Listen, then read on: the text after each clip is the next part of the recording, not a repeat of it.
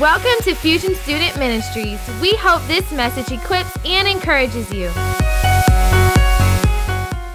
We are kind of wrapping up our testimony series we have tonight and next week. Um, but tonight we're going to hear from James Monte first. So, James, you can come on up, man.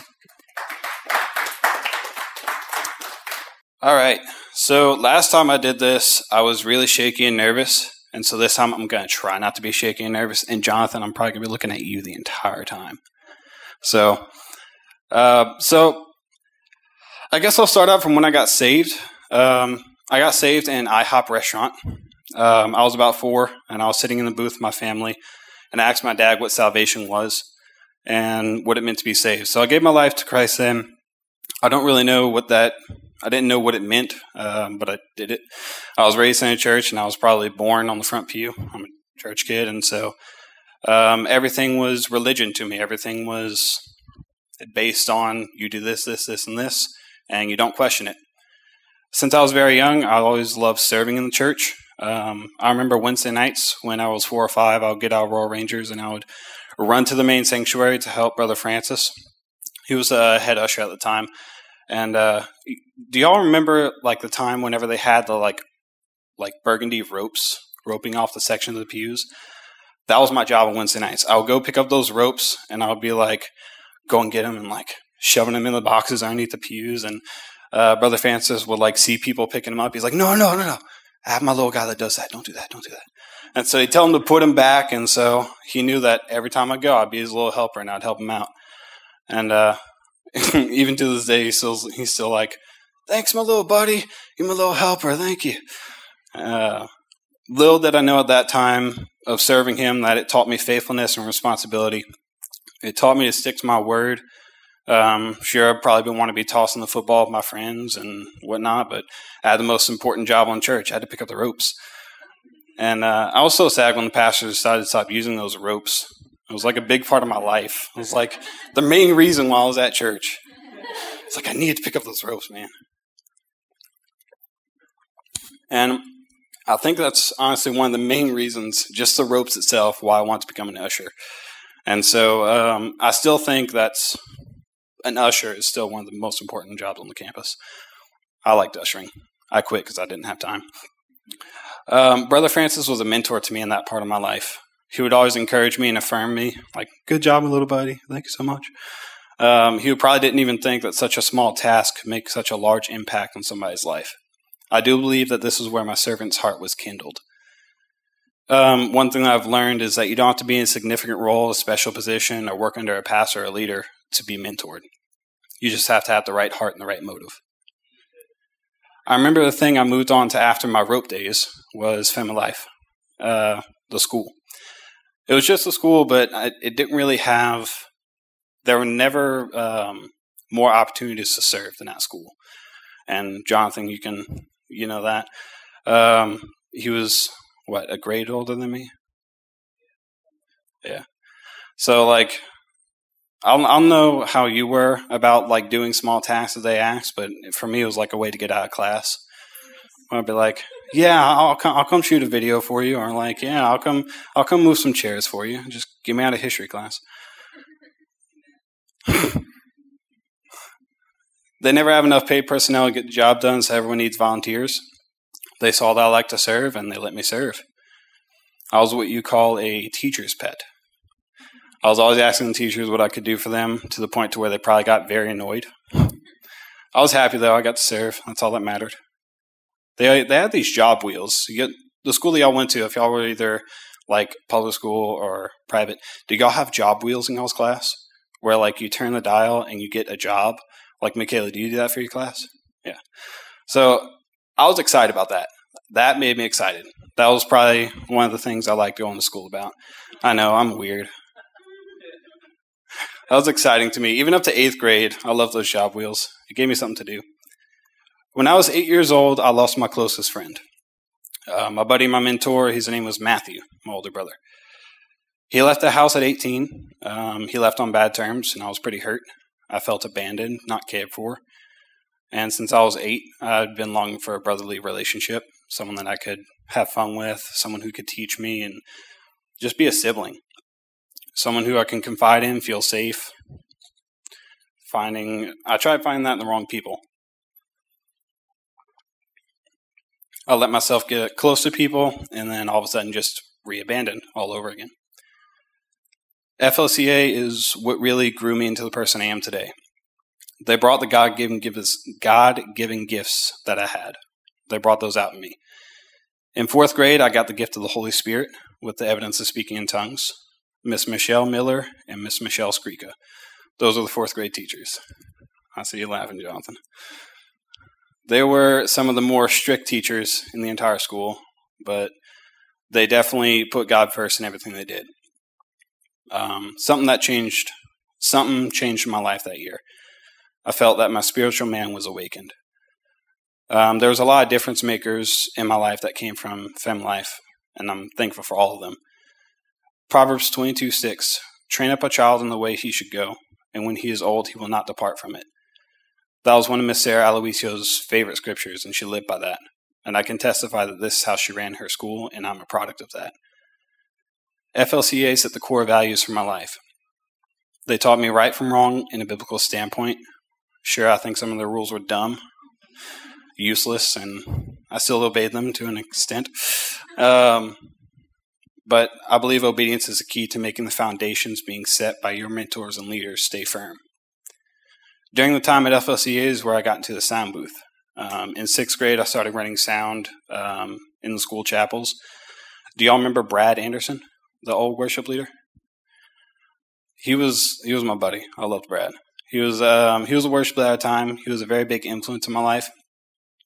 He let me serve in many different capacities: sound person, media person, percussionist, vocalist, tire washer.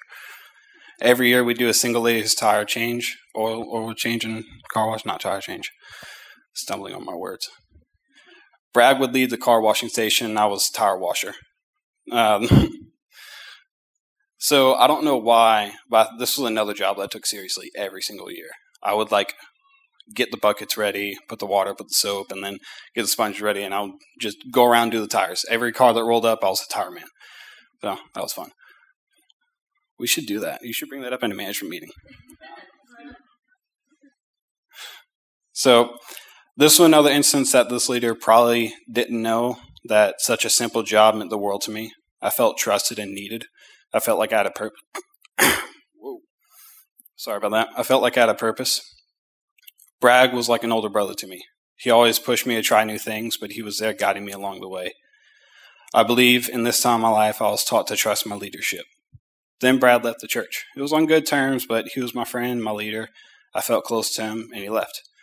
And that brought up the hurt from my eight year old self.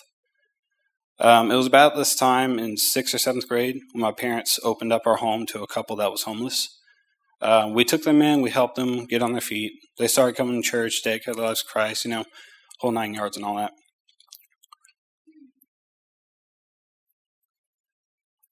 Um, the guy who was in our home, he was about seven years older than me. He treated me like a little brother, and it was like uh, kind of like another one of those instances where I like decided to trust him as a brother figure, and I didn't even know him for more than a year.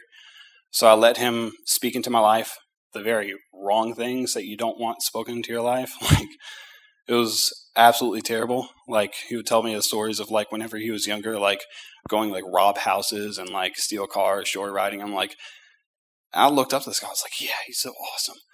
And like he was, he was buff. He was huge. Like probably benching like 250, 300. I'm like, dude, like you're awesome. I was like, this big. So some stuff went down. They left our house on bad terms, and I thought it was my fault. And in fact, they told me it was my fault. As they were leaving, they cursed me out. So I was, what, 12? They cursed me out, told me it was my fault, and said, You know, this is your fault that this stuff is happening. I'm like, Dang. So I fell into an, a depression, like brought on by like abandonment. So I had my brother who once started off the abandonment. Then I had Brad Anderson, which that wasn't his fault. He just left because he was tired.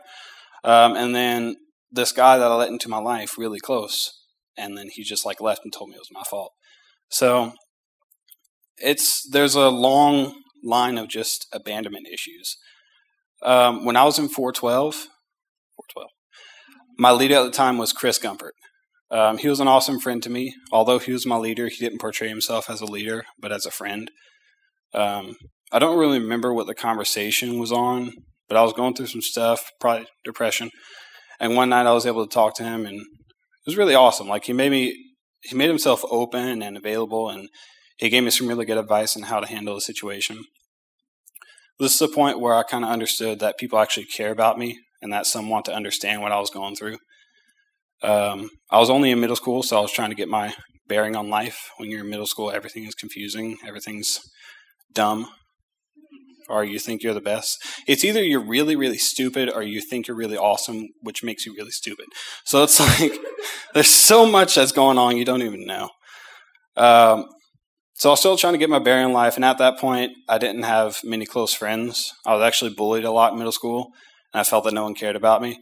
So because of the bullying, I started to have a poor self-image. I never thought there was anything good about me. Um, I actually thought uh, as myself um, as horrible, um, not being any help, and that's why I was stuck in the background of things. That's kind of, I think that's why I got into the sound booth because I was like, you know, I'm going to screw something up on stage. So I'm just going to stay back here where you can screw more stuff up. so I tried to serve my way into acceptance. I tried to feel um, what was I going to say? I forgot what I was going to say. That sucks.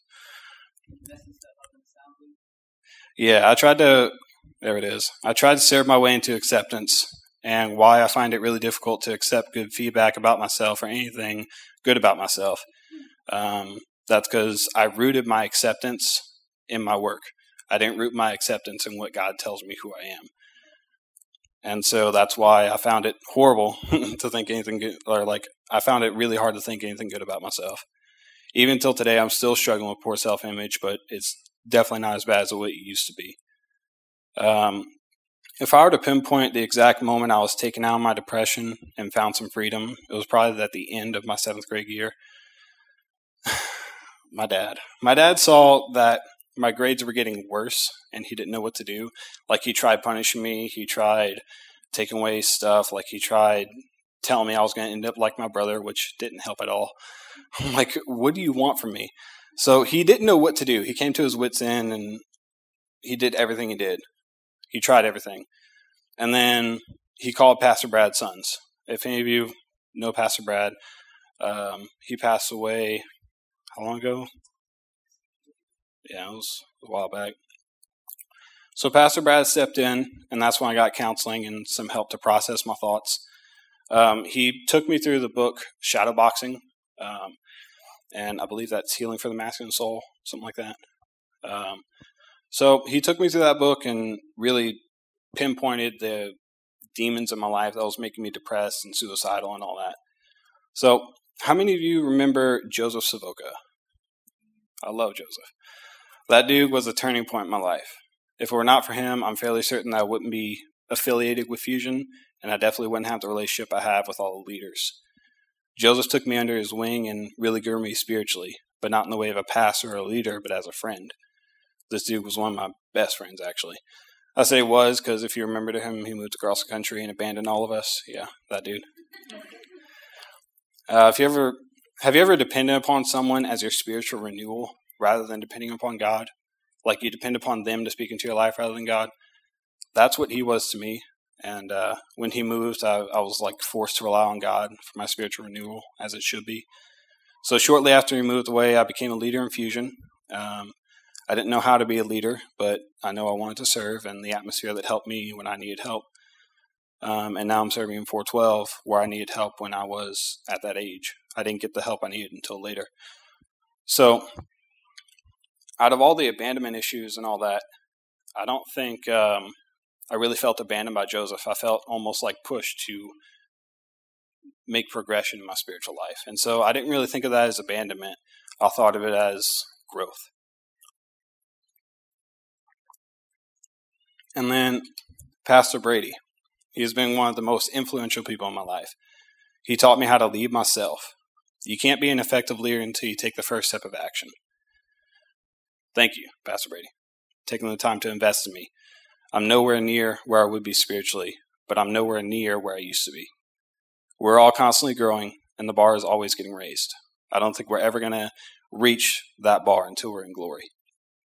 The overall part of my testimony was focused on knowing who you are, not by your works, not by your friends, not by your family.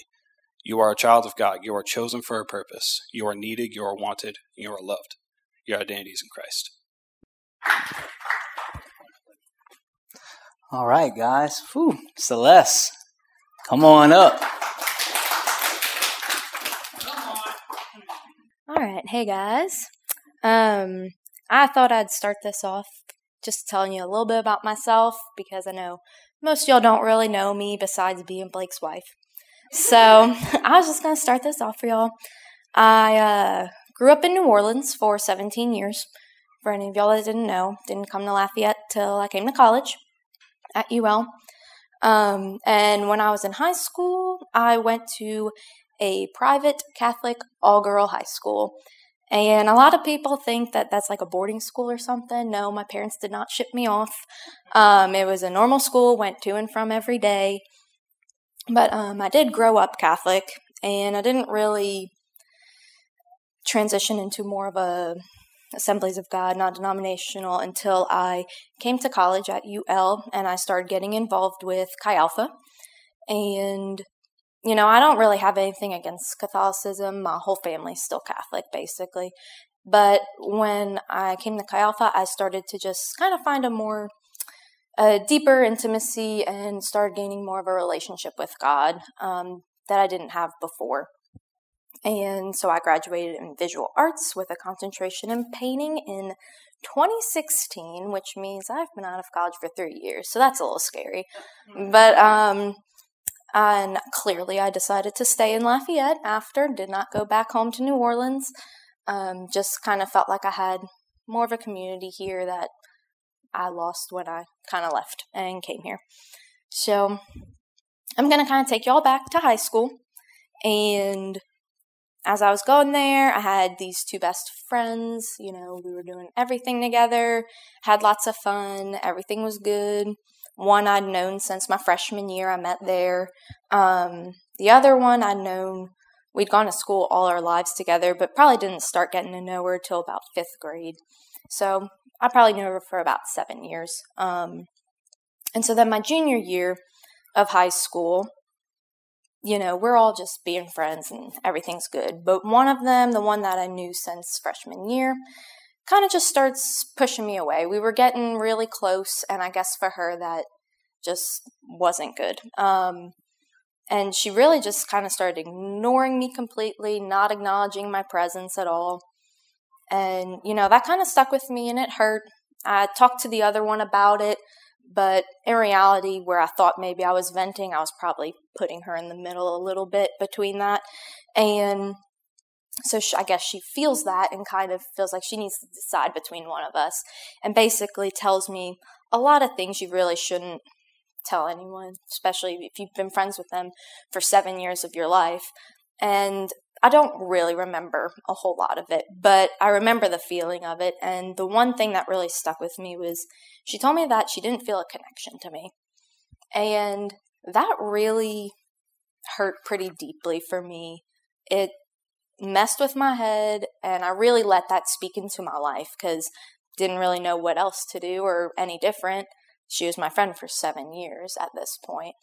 Um, and so you know, I really turned on myself and took that on like, well, do can I not connect to people? You know, what's wrong with me? And that really even gave me a lot of trust issues with people and you know, they're just going to leave. They're not going to care even after this long. What's going to keep them sticking around? I can't connect to anyone. So I hold on to that for a while. And I'm just going to kind of take y'all through a little bit of the process of healing I went through with that. Um, so we're going to jump on over. Now I'm in college, sophomore year, four years later from when that kind of happened. Um, and funny story, one day I don't know what I was doing, probably trying to get to homework, and I'm just popping up some Pop Tarts, toasting them up, and it was my last pack, burned them to a crisp. And y'all, I'll lost my stuff. I started busting out crying, could not take it. Clearly wasn't about the Pop Tarts, and there was a lot of other stuff going on. But I can actually say that I cried over burned Pop Tarts. Um, and you know, as I'm just doing this, a lot of times when I cry and stuff just starts coming out, and I'm talking to God and just crying out and stuff, and I'm kind of just hearing that through this, you know, making my friends in college and all whatnot, think things are going well, but I'm kind of starting to do what my friends did to me in high school to other people now and not really letting people get close to me and this kind of stuff. And in that moment, I remember hearing, like, Celeste, your heart is hardened to the idea of friendship. And couldn't really get past that. And I remember just praying to God, like, God, please just soften my heart because it's like I want friends. I don't want to be isolated and lonely the rest of my life. Um, and so that kind of moment happened. And from then on, I start growing a lot, learning more about myself, about how to be a real friend, the importance of that, and really how much effort that it actually takes. You know, I'm not in high school anymore where I see them every day at lunch, before and after school. One of them I would ride to school with every day and carpool. And it's like, now I might not have a single class with you ever my entire four years of college, but you know, I might have met you in Chi Alpha or something. And like, that takes real effort to have to actually plan out and make someone important in your life um, to get to know someone. And so, you know, I'm doing pretty well, but then my junior year hits and start kind of feeling lonely again. Some things come up with my friendships. Um, and I'm starting to feel like I'm getting back into that. And, you know, I like, I kind of feel like God likes to heal in layers. And so, like, we dealt a little bit with that, but now things are starting to come up again. Um, and I realized that I was still holding on to how they treated me and like at this point, we're about six years in since this first even happened. And like that's a long time to hold on to something, but I didn't even realize that I was. Um, but it just holding on to all that pain and hurt. And, you know, I kind of felt like I related a lot to that lady in the Bible who had been bleeding for 12 years. Um, you know, basically she's bleeding, so no one's going to want to touch her. She's probably deemed uncleaned by their culture, like saying, okay, you can stay in this tent over here for 12 years. We're not going to come near you, you know, treated like a leper basically just because she's bleeding. And, you know, to where that's basically all of her identity for 12 years, just lonely and outcasted. And I kind of felt the same way that this pain had really become basically all of me. I was just like consumed with it, walking pain. Um, and so it's like we all know you're supposed to give your pain to God and surrender and all that good stuff. But I really didn't know how. And I knew I should, but I didn't want to. And there was one day that I was sitting alone in my room. And I finally kind of realized and say out loud to God, like, you know, I'm actually, I think I'm afraid to let go of my pain. I like, I don't want to, if the pain has completely consumed me and that's all that I am, if I give you my pain, then I'm not going to have anything left of me. And I'm going to be left empty. And then, but God just like so gently and so sweetly came in and was just like, Celeste, I'm not going to leave you empty. I'm going to fill you back up. And that just lifted me out of so much pain right then and there. And it was in that season of my life, he definitely filled me up with unconditional love, his peace, his grace. And, you know, it didn't all happen. A lot happened in that moment. I think a lot of healing happened, but it wasn't, it was still a process of gaining freedom and really letting go of that stuff. Um, you know, I had a friend talk to me about had this analogy that it's like knowledge is kind of like tilling up the ground. It's a lot of work to gain knowledge and this and that. And then grace is kind of like the seed that gets planted, and then the flower that comes up is the understanding of it. And for me, that knowledge was knowing that my heart was hardened to this. And I had to do a lot of work to get out of that, to build relationships, to build friendships. And then that grace was kind of that moment where God planted that He would fill me up. You can surrender. You know, I'm going to be there for you.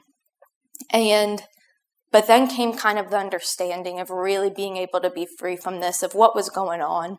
You know, I was reading a book maybe a few months after that moment alone in my bed and um he was just kind of it, the book was saying to like invite God into your past and things like that. And a lot more has happened besides just these two who've hurt me. I've been had had a lot of hurts through friends just most of my life. And um I kind of just he just showed me that some of these underlying issues that they probably had um that I didn't really see at the time. I didn't know how to even handle my own emotions. So, you know, one of them I know was like depressed and they couldn't even take care of their own emotions. So, how are they supposed to take care of mine? And this full kind of understanding came around of like, we're all learning. We were in high school. We didn't know any better. And I just gained that understanding, was able to actually show compassion for them that, you know, it's fine. You know, I'm okay.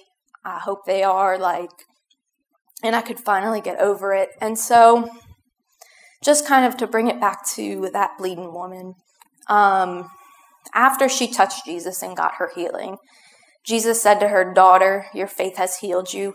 Go in peace and be freed from your suffering. And that very first thing he says is daughter. He didn't call her outcast. He didn't say hemorrhaging woman. He didn't say unclean. He called her daughter and just gave her a new identity. Very first, right there. He filled her up and gave her healing, and he freed her from her suffering. And he did that for me, and I believe he can do that for you.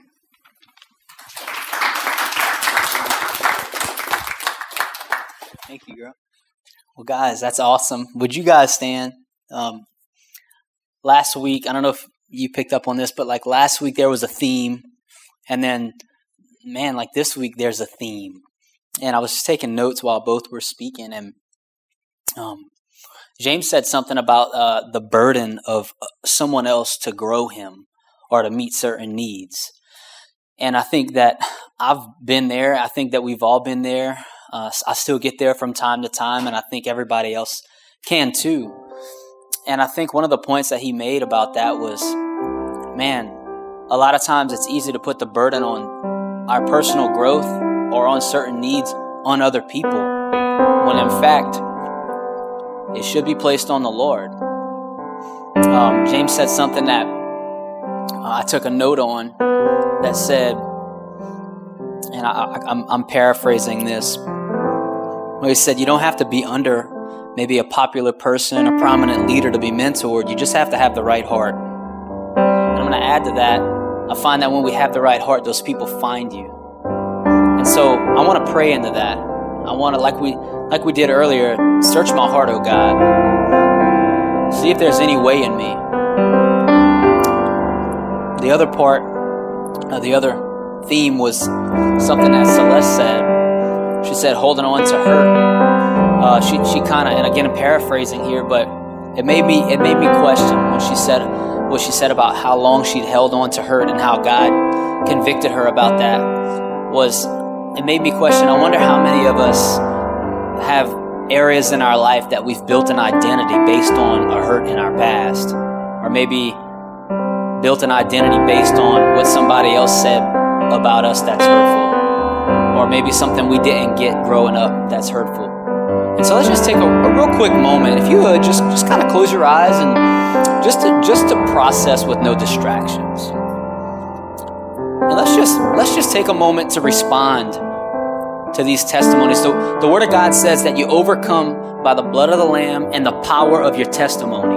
I believe that when people share a testimony, that there's a there's a special grace released in that moment because the person sharing isn't talking about an opinion; they're talking about an experience. And so, in the presence of that experience, Lord, we just ask you right now: Is there an area in our heart talking about growth and Something that James shared with us is there an area of our heart that you want to check. Lord, we just open ourselves to you right now. Search us, O oh God, and see if there's any way in us, like we did at the beginning of service. Lord, is our growth being stifled by a wrong heart? David was constantly mistreated in the Bible. He was constantly kicked to the curb, but God chose him. Job was constantly mistreated. Tons of misfortune came on him, and the Bible says he never accused God. These two men of character right here, God. Do, does our heart match those hearts? Or is our heart the opposite of that? Show us right now, Holy Spirit. Convict us. Lord, your word says that you resist the proud, but you give grace to the humble. Lord, we all need your grace. I need your grace, Lord. And then the other thing, God, is there any way in our hearts that we've formed an identity based on a hurt or a bitter root or unforgiveness? Lord, have have we become that in any area of our life? Father, I know sometimes I'll see certain people, all they ever have to do, all they ever do is complain. And I think if they never had a problem, who would that person be? Have we become that in any area? Lord, we just ask you to reveal that right now. Any false identity, God, I pray that you would just break that off. We just lay ourselves before you bare, Lord. If there's any false identity in us that's built on something else, highlight that. We want to give that to you. We don't want to leave here tonight with that still there. I'm just going to pray one more time over you guys. Holy Spirit, any work that you're doing tonight in any person here, Lord, we don't want it to be a finished work. We know that it's going to be a progressive work. Lord, when we leave here tonight, we don't want to just deal with this now if they, ha- if they have more work to do. So, Lord, we ask that you would continue to have your way in every person's heart. Lord, we know that salvation, we know that lordship isn't just a raise of a hand one time. We know it's a daily walk with you, a relationship with you. And Lord, we want to continue that relationship even as we leave tonight. And we pray all this in Jesus' name.